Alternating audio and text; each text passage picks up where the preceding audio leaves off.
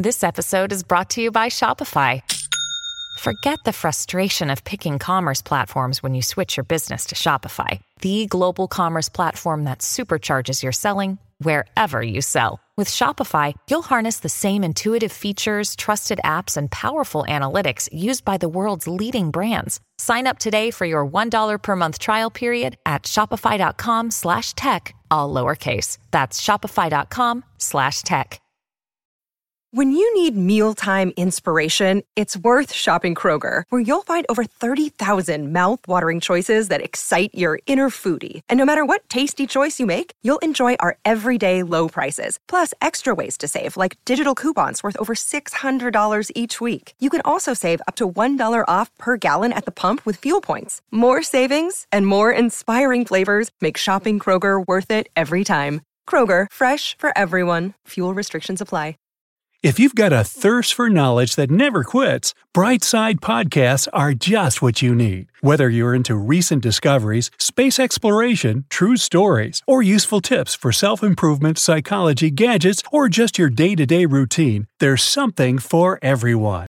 Ah, life without smartphones seems impossible. Talking to friends, likes, YouTube, movies, photos, games, we love all the stuff they provide. But we're so into our phones that we don't notice the bad sides short attention spans, poor work capacity, and stress. But I've got a solution. Do you sometimes feel guilty for being lazy all day? It might seem like you've worked for several hours, but still haven't really done anything.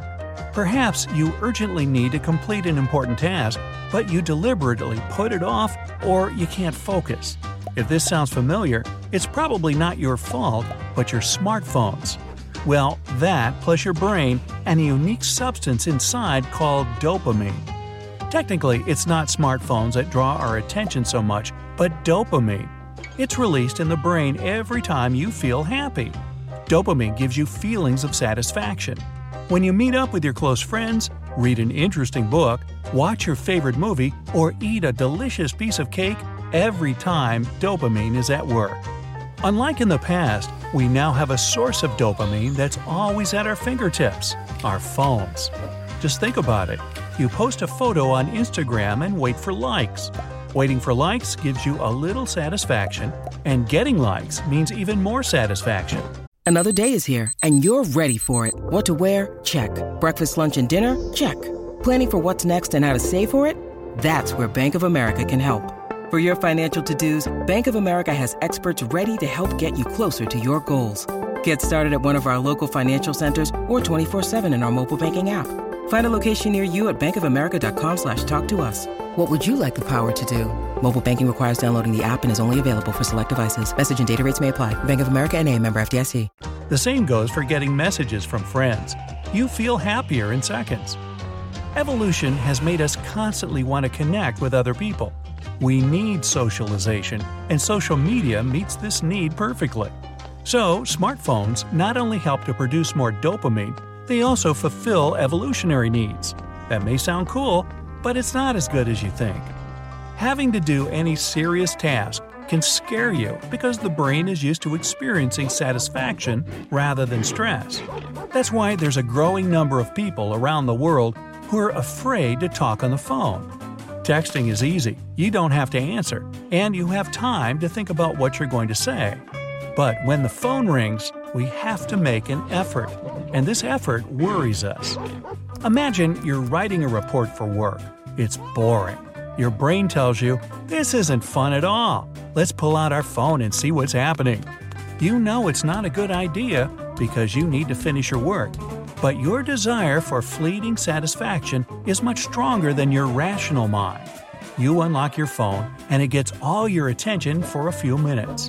You scroll through your newsfeed and look at some memes and photos of your friends. Your brain analyzes a huge amount of useless information, using up some of its energy. Now that you've checked your phone, you can go back to work. But it turns out to be harder to do than it was 10 minutes ago because you used your energy looking at social media. You make an incredible effort and start working. Then your brain speaks up again. Boring!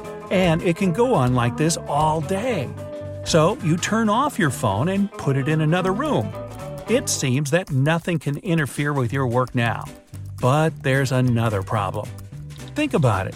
How many actions do you perform on your phone in 5 minutes? You can read several posts, comment on videos, change a song on the music player, and record a voice message to your friend.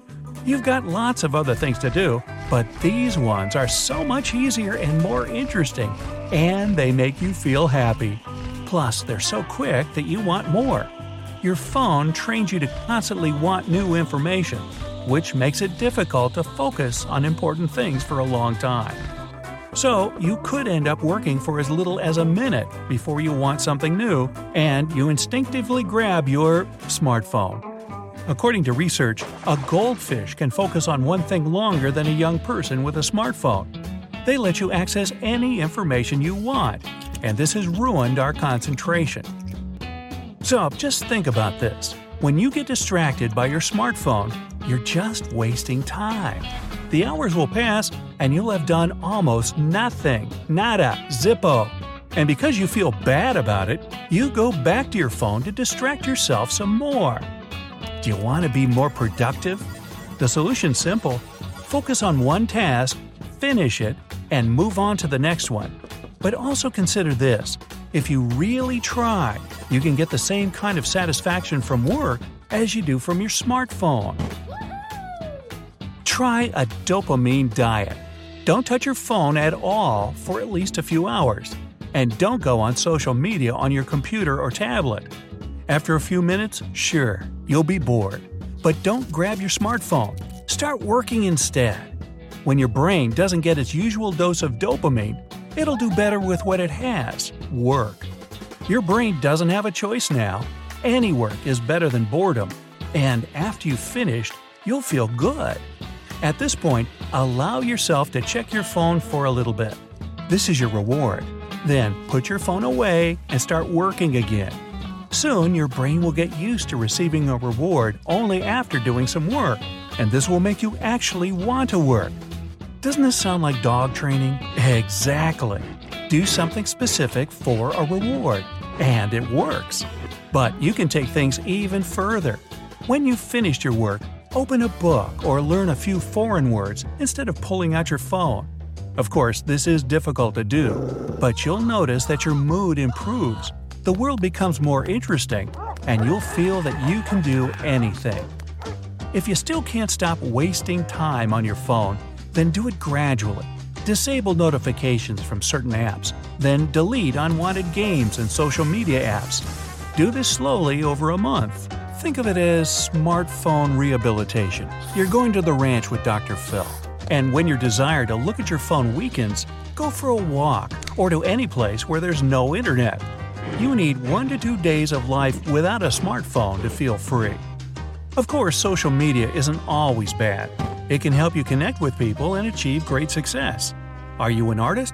Subscribe to the channel of a more famous artist to study and learn from them. Do you like music? Social media is your main distributor. A smartphone can become a really helpful assistant, but only if you can see where the line is between self development and self deception.